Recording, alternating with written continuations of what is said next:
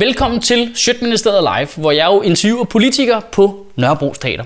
Øh, det du skal se nu, det er den interview med Socialdemokratiets Dan Jørgensen, øh, vores tidligere fødevareminister. Og øh, jeg skal lige huske at nævne, at grunden til, at du kan se det her, det er fordi, der er nogle super seje mennesker, der har været inde på sjøtministeriet.10.dk og øh, donerer en lille mønt til os i en sådan form for donationsabonnement. Det kan man læse mere om derinde. Øh, og det gør simpelthen, at vi har penge til nogle flere kameraer, og fotograf og klip og lyd og alt sådan noget, så vi kan lægge det gratis ud til dig her. Du skal ikke takke os for det, du skal takke de mennesker, der har været derinde og give penge, for det er derfor, du kan se det nu. Og øh, det her det er et interview med Dan Jørgensen, som jeg har glædet mig rigtig meget til at lave, fordi jeg synes, at øh, Socialdemokratiet de har trukket meget mod højre, og så var det rart at få en socialdemokrat ind, som jeg vidste ville svare på mine spørgsmål sådan rigtig rigtigt, øh, og så simpelthen sige, hvad foregår der, Marker? Kan du ikke lige fortælle os, hvad der er, der foregår? Øh, om han så øh, øh, slipper afsted med at svare på det, det, det må du selv vurdere, men du kan se det her.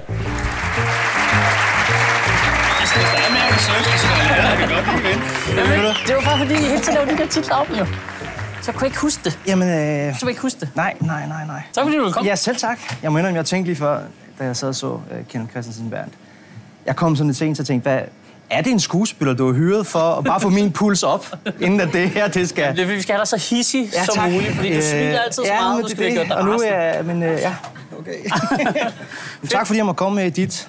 Det er vel dit naturlige habitat, sådan bare mandag aften. Ja, Du ja, er jo, øh, det du er jo, du er jo i showbiz Det her, jeg hænger ud. Ja. Jeg har jo ikke mine børn i dag, som jeg plejer. med et ølglas vodka. Ja, lige præcis. Øhm, måske jeg synes faktisk lige i kuriosum. Du var den første gæst i Sjøtministeriet Live, da vi testede det nede på Comedy Zoo, hvor det ikke blev filmet, men hvor jeg skulle finde ud af, om det var sjovt at snakke med en politiker i en halv time. Øh, der var du faktisk gæst. Det synes Ja. jeg bare lige, folk skulle vide. Det Ja. synes jeg var sejt. Ja.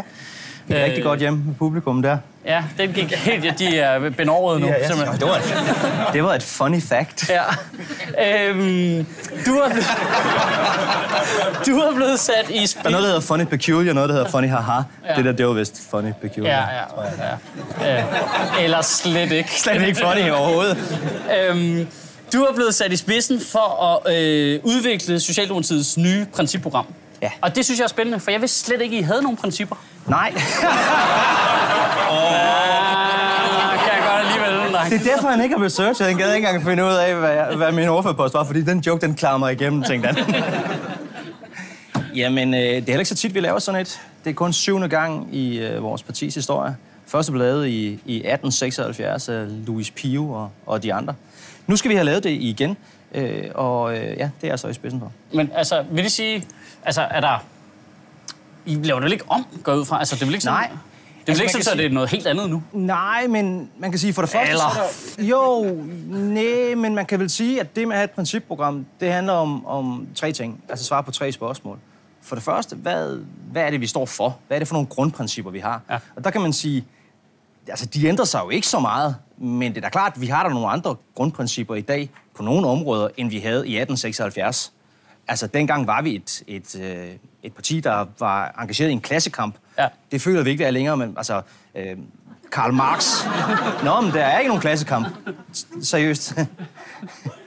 øh, Karl Marx, altså, øh, vi har ikke så meget til overs øh, fra ham længere, vel? Det havde man øh, dengang.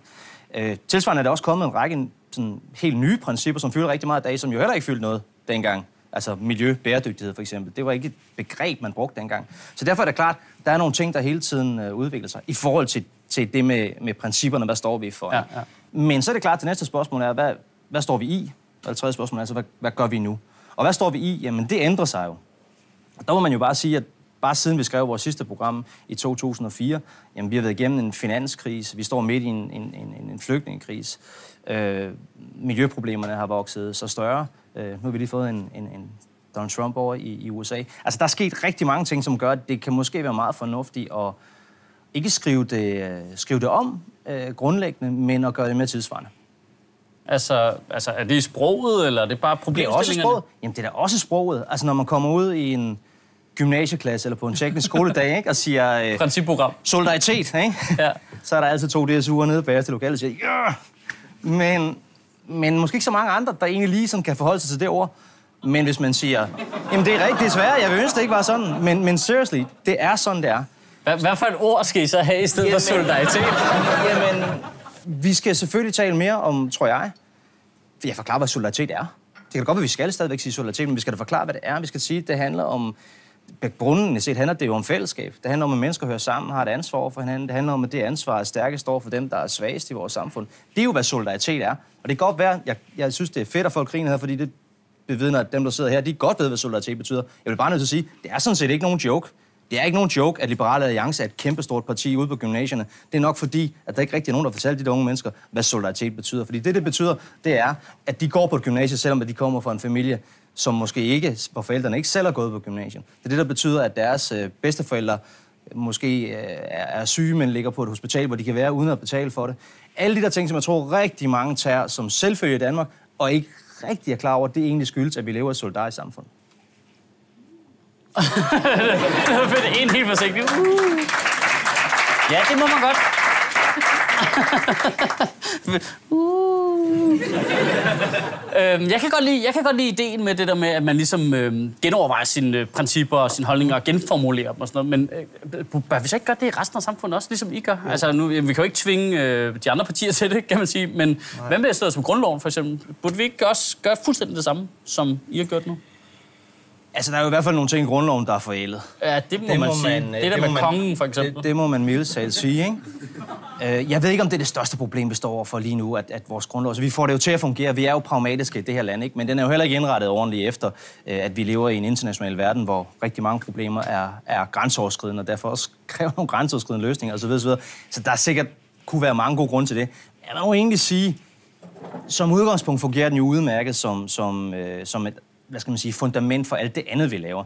Det er et langt større problem, at mange af de lov, vi så går og laver i hverdagen inde på Christiansborg lige for tiden, ikke rigtig, synes jeg, tager hånd om de kæmpe store udfordringer, vi, vi står i. Og så tror jeg faktisk, jeg tror, noget af det, som, altså udover at, jeg tror, der vil være rigtig meget større øh, opbakning til de idealer, som mit parti står for. Det jeg tror på, hvis vi bliver bedre til at tale værdibaseret om det, i stedet for sådan noget slå hinanden i hovedet og trakasseri ind på Christiansborg.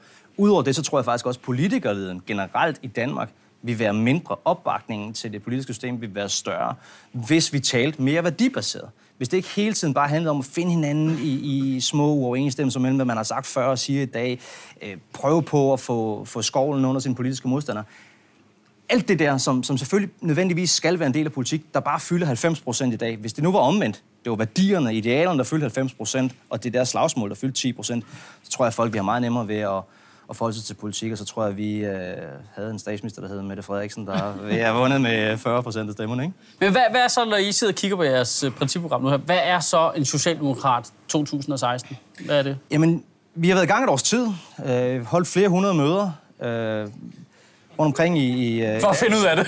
ja, nå, men seriøst. Ja, men det er sgu da... Det forstår jeg faktisk Hvad står vi for? Jeg ved det heller ikke. Jamen, så... Jamen prøv at høre, når man har, når man har 40.000 medlemmer, som vi har, ja.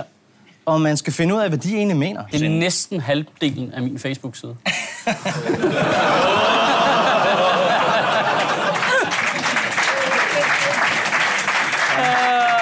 ja, det er slet ikke det samme når du indfører øh, kontingent på din Facebook-side, så kan vi tage den igen. Men jeg vil godt stadigvæk betale. Du er sikker, hvor mange jeg vil godt stadigvæk, Jeg vil godt stadigvæk betale. Jeg synes, du er fed. Men ikke på den måde.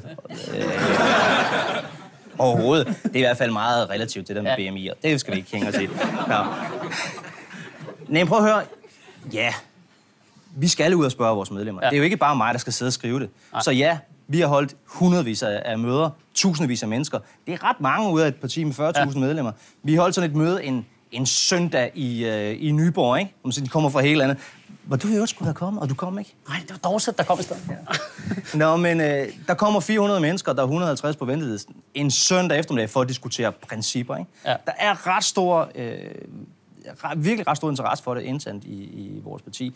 Og det vi så gør nu, det er, at vi det, altså, det sidste halvår, der holder vi der holder vi altså, alle mulige arrangementer, for eksempel husmøder, hvor man siger, jamen, øh, ikke husmøder, men husmøder, hvor at man siger, jamen hey, er du socialdemokrat, så inviter, det behøver ikke engang at være medlem af partiet, inviter dine kollegaer, inviter dine naboer, inviter folk, du kender, som du synes har noget klogt at sige. Så kommer Måns Lykketoft, eller Dan Jørgensen, eller Jens Jol, eller en eller anden fra, fra Folketingsgruppen, eller en borgmester, eller øh, kommunalbestyrelsesmedlem, og diskuterer politik med dig. Hjemme i stuen eller køkkenet. For at lytte. Og, og, og, og ja, jeg har godt hørt, du, nu, nu lavede du en joke med tidligere, I skal spørge, hvad I mener. Jamen ja, det er faktisk det, vi jo skal. Vi skal jo stille nogle spørgsmål til vores medlemmer, og også til folk omkring os, til resten af Danmark. Hvad er egentlig de ting, der optager mest? Det er jeg så vildt glad for. Det var et meget langt svar på dit spørgsmål, som var, hvad mener I egentlig? Ja, men der er to ting i hvert fald, som fylder allermest. Øh, og så ubetinget. Det ene, det er kampen mod ulighed, både i Danmark, men også øh, globalt. Og det andet, det er bæredygtighed. Det er de to ting, der, der fylder allermest øh, i de der debatter. Det, det, der er også andre ting, men, men det er det, der går igen. Vi har forskellige måder, hvor vi indsamler på, hvad der så foregår på de der møder, hvad folk siger og sådan noget. Ikke? Men det er de to store ting. Det er de to allerstørste ting. Og så, altså, kommer I så til at udmynde øh, det politisk? Altså, kommer I simpelthen til at tage, altså, du siger ikke, I tager forslag direkte fra et eller andet køkkenbord, og så direkte, men altså... Det er jo, altså, det er et principprogram, ikke et politikprogram. Så, så altså, der vil ikke være en masse sådan øh, konkrete forslag til, øh, vi skal have nogle flere vindmøller, de skal stå der og der, og det skal de være bygget inden over 2025. Det, det, er, ikke, det er politik. Ja. Men der kan godt være et princip om, at vi skal have meget mere vedvarende energi, og det skal vi af de og de årsager. Så, så, så det er også derfor, at, at nu siger du, at du ikke har hørt så meget om det, sådan, jamen det er jo klart, fordi når vi skriver nyt, for det første er lang tid siden, men ja. når man skriver et principprogram, jamen der bliver ikke nogen kioskbaskere. Det er ikke, altså, det er ikke sådan noget, der handler om at komme på nogle øh, provokerende politiske forslag. Altså, det, altså konkrete politiske forslag. Det er ikke det, det handler om. Det handler om at have et dokument, hvor man kan sige, okay, hvad vil det egentlig sige at være socialdemokrat? Ja. Og, og det kan jeg godt forstå, at man kan synes, at det kan være en lille smule komisk, at det overhovedet skal være nødvendigt, og det burde det måske heller ikke være. Men netop i en tid, hvor politik er så meget alt det der, vi taler om før, ja. konflikt og korte sætninger og alt det der, der tror jeg virkelig, det er vigtigt, både for vores medlemmer, men sådan set også for de der gymnasieelever, jeg talte om tidligere, at de kan gå ind og finde et dokument på 10-15 sider, hvor man, når man har læst det, så ved man, hvad det vil sige at være socialdemokrat. Men hvis du så skulle spørge dig på en lidt øh, mere provokerende måde, hvad I står for, så vil jeg spørge, hvad er egentlig forskellen på jer og Dansk Folkeparti i 2016?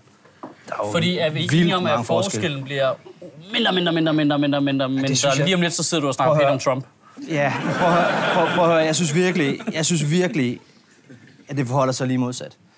Altså, på nogle helt grundlæggende ting må man jo bare sige, at vi, vi adskiller os meget, meget, meget markant.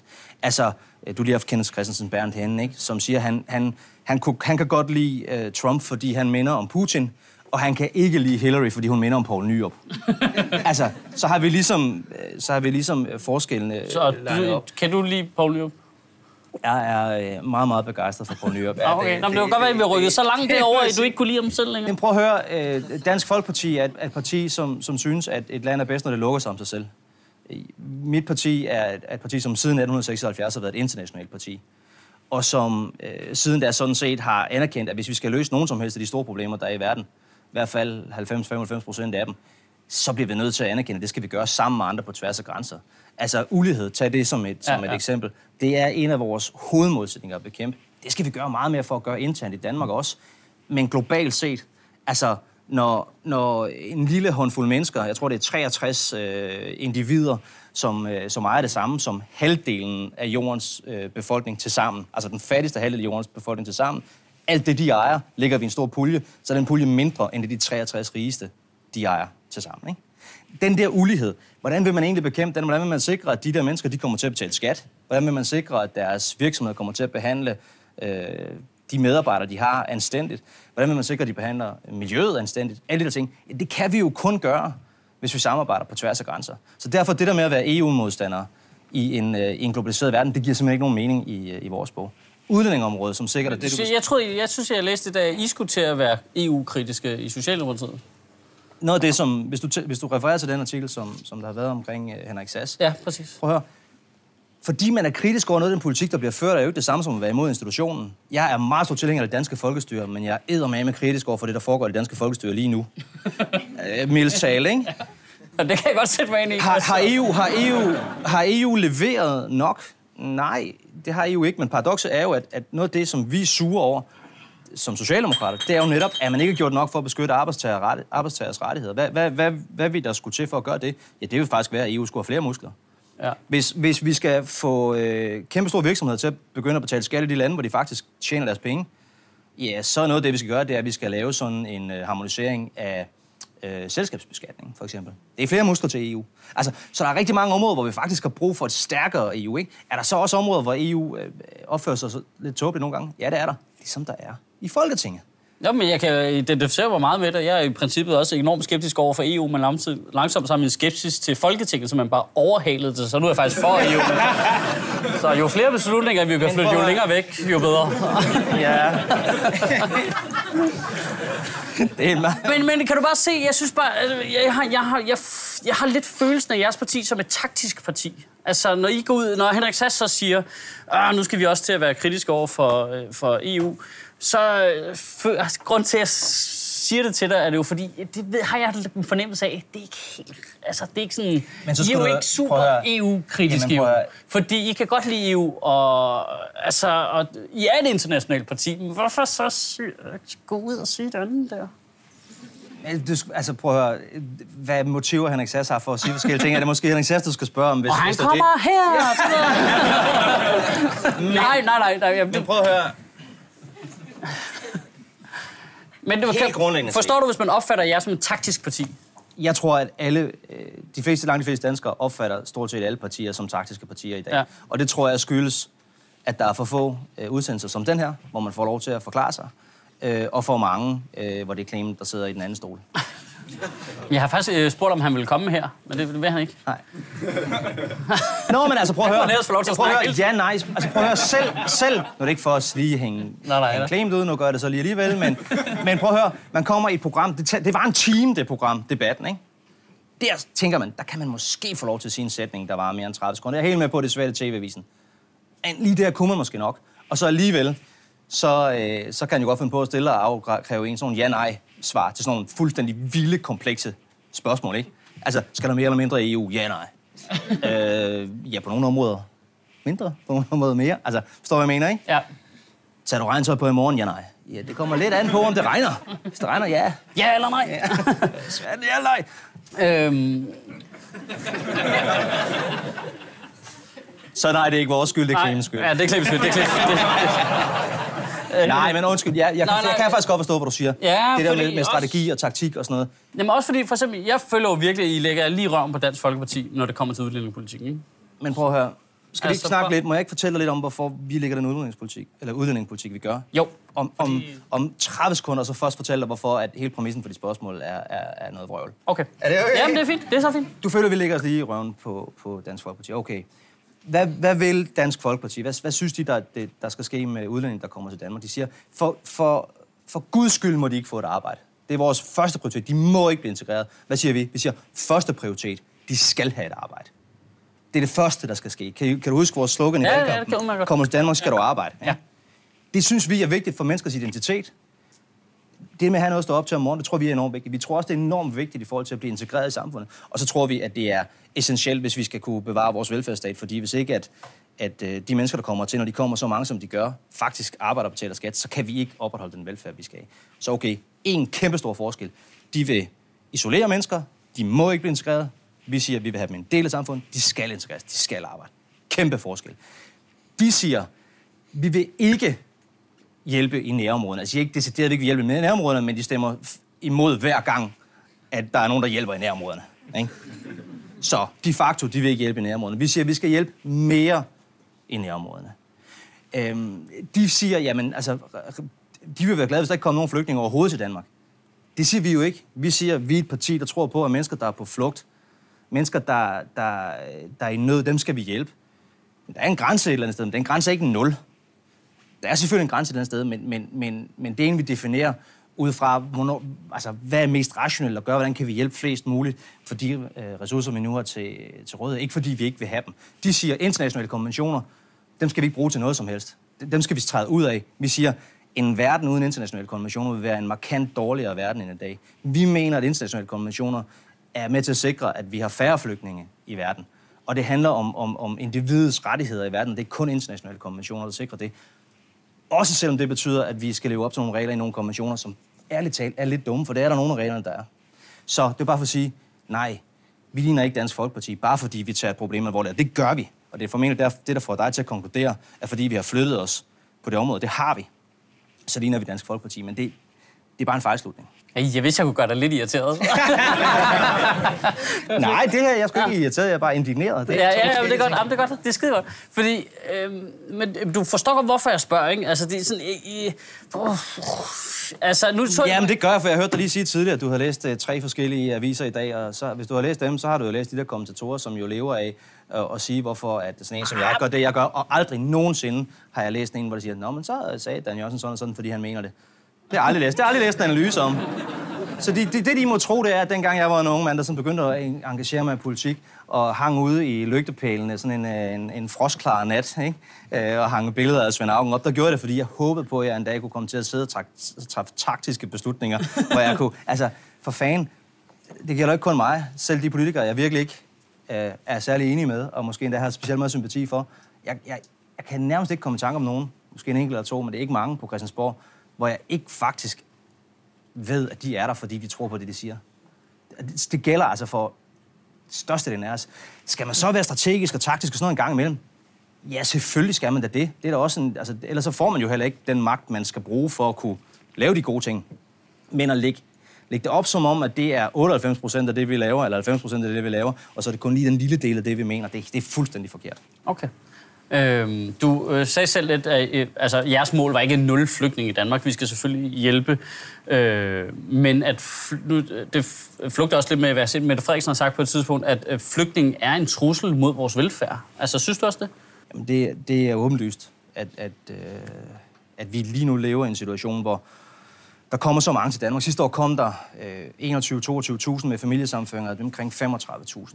Hvis man sammenligner med op igennem 90'erne, der kan de fleste sikkert huske, at der kom rigtig mange fra Serbien, fra Balkan generelt, men, men, men, men primært fra Bosnien og, og Serbien. Ja, primært Bosnien egentlig. Det var øh, i alt et par 20.000 over alle årene. Der fik vi altså øh, næsten dobbelt så mange bare på halvandet år. Og dertil kommer jo, at vi har en kæmpe pukkel af folk, der ikke igennem 30 år er blevet integreret ordentligt. Altså, vi har øh, en, en, en gruppe af, af ikke-vestlige indvandrere, eller flygtninge og indvandrere og deres efterkommere, hvor en meget lille del af dem øh, er på arbejdsmarkedet. Og det er virkelig skidt for vores øh, muligheder for at have en velfærdsstat.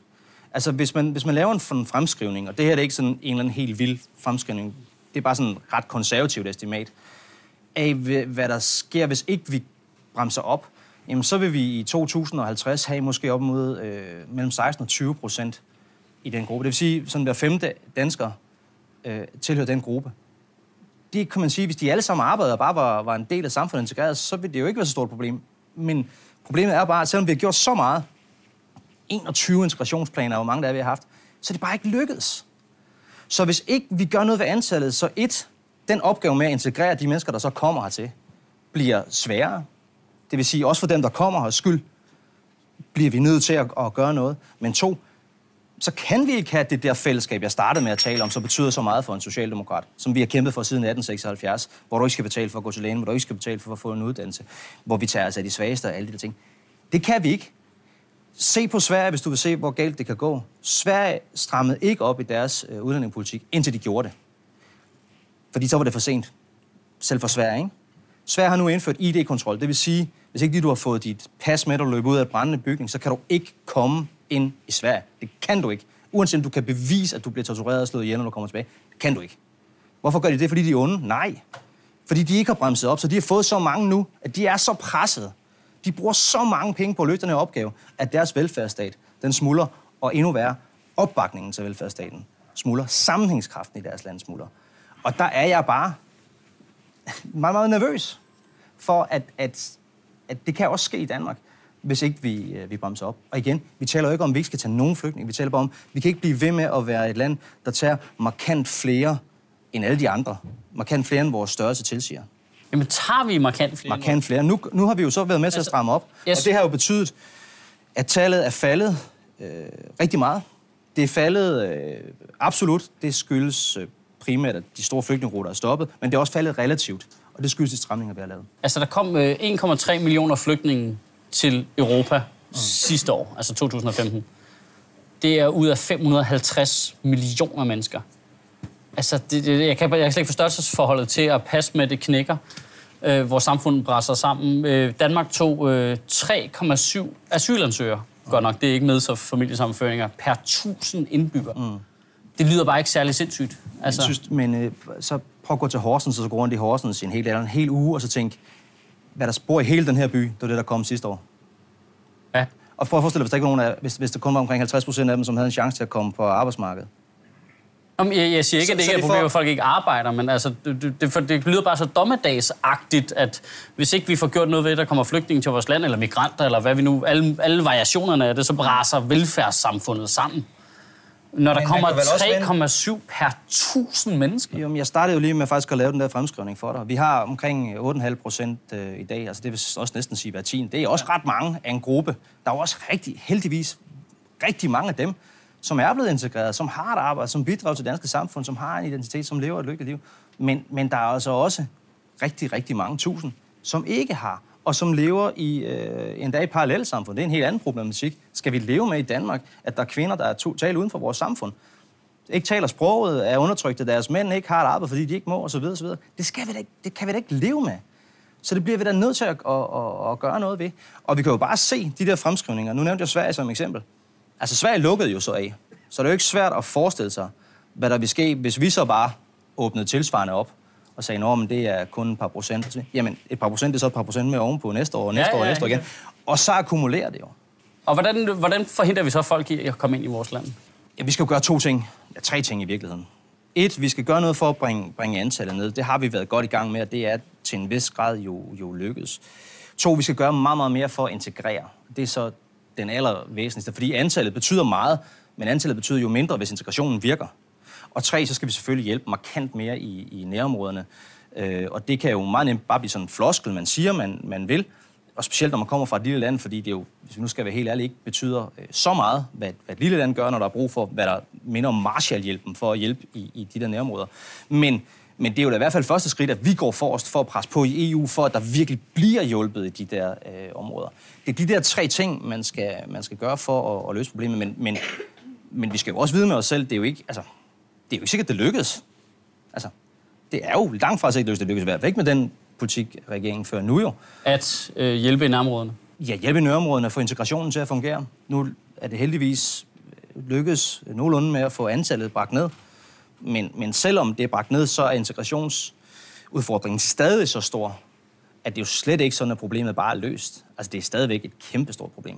Ja, jeg er lidt fascineret over det der med integration, er noget, man rigtig tit snakker om, men det virker som om, der ret sjældent bliver sat konkrete penge af til at lave integration. For jeg tror, at de fleste af os kan regne ud, at, mm. at det vil være rigtig smart, når vi fik nogen ind i landet, så skal de vel øh, lære noget sprog, de skal have sig et arbejde og en uddannelse, hvis ikke de har en i forvejen. Yeah. Øh, og det er lidt ligesom børn. I princippet skal ud i samfundet gennem mm. noget uddannelse og øh, lære at tale, og, du ved, øh, og det er lidt samme rute på en eller anden måde, men det kræver jo nogle penge. Yeah. Hvorfor bliver der aldrig rigtig sat penge af til integration? Altså, det er jo noget, jeg er ikke sikker på, at jeg er helt enig i... Altså, hvad siger man ikke bare, integration, det skal vi have lavet, og det er klar kommunerne. Se senere. Nej. Altså, sådan virker det lidt. problem, altså, hvis der bare var et eller andet, man, man bare kunne betale for, og så var der integration, så tror jeg sådan set ikke, det ville være svært at finde penge til det. På Hvorfor laver man ikke en, en borgerskole? Det skal du lige forklare den idé. Du laver bare en skole, når du kommer her. Vel, velkommen til. Er det ikke det, der hedder folkeskolen? Øh, er det ikke en borgerskole? Åh, men du kan ikke sende en 35-årig mand. øh, men du, du laver noget fuldstændig tilsvarende. Ja. En borgerskole mm. til nye borgere. Mm. Velkommen til. Øh, for at bo her, det må du gerne. Så skal du igennem mm. det her to års grundforløb. Øh, og så øh, laver vi bare ja. speed-tur igennem folkeskolen, basically. Men, og så ude på den anden men, side, men, så har vi en, en, øh, en der ja. kan gå direkte ud i samfundet, tage et arbejde, betale noget skat, fordi vi bliver alligevel færre og færre danskere, så det her lort, det lukker, hvis ikke vi får nogle mennesker ind i fart. Altså, Nå, men det er ikke nogen helt tåbelig idé. Det, det koster bare penge? Ja, jeg tror, at det vil være småpenge i forhold til, hvad meget det koster, hvis ikke vi får den her integrationsudfordring til at, til at lykkes. Men jeg tror på, at man må bare sige, altså det er jo ikke fordi, der ikke er dit integrationsforløb, og det handler jo både om at lære sprog og lære samfundsforhold. Så det findes lidt.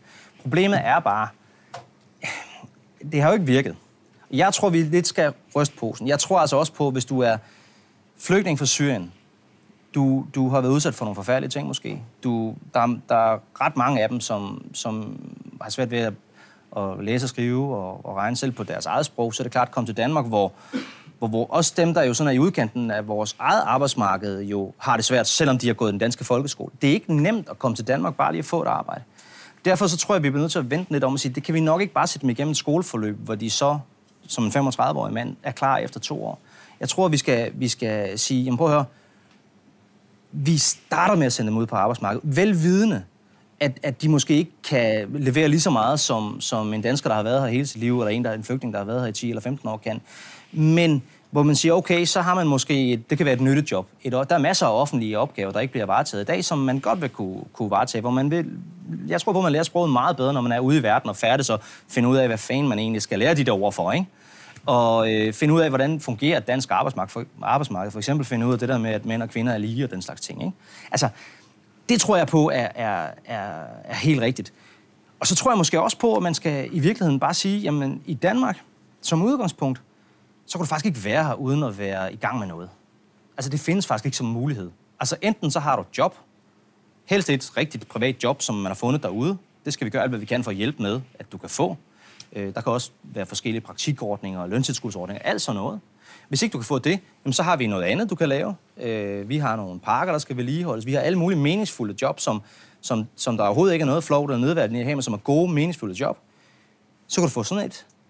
Hvis, hvis du hellere vil have og har kompetencer til øh, noget uddannelse, så er det så det, du kan få. Men den der mulighed med bare at være på passiv forsørgelse på, på, en, øh, på en kontanthjælp i, i rigtig, rigtig, rigtig mange år, og aldrig lære øh, sproget, det er faktisk ikke en mulighed i Danmark. Fedt. Så løser vi lige det. Ja, det var fedt. Tak fordi du kom, Dan. Jamen selv tak.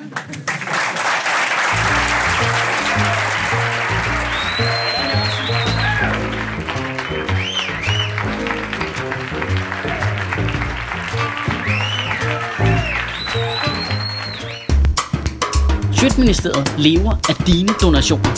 På tier.dk kan du oprette et donationsabonnement, hvor du giver lige præcis det beløb, du har lyst til. Og så kan vi lave flere interviews på Nørrebro Teater, flere taler, sende Sofie Flygt mere på gaden. Og hvis ikke du gør det, så er du en vegan shows.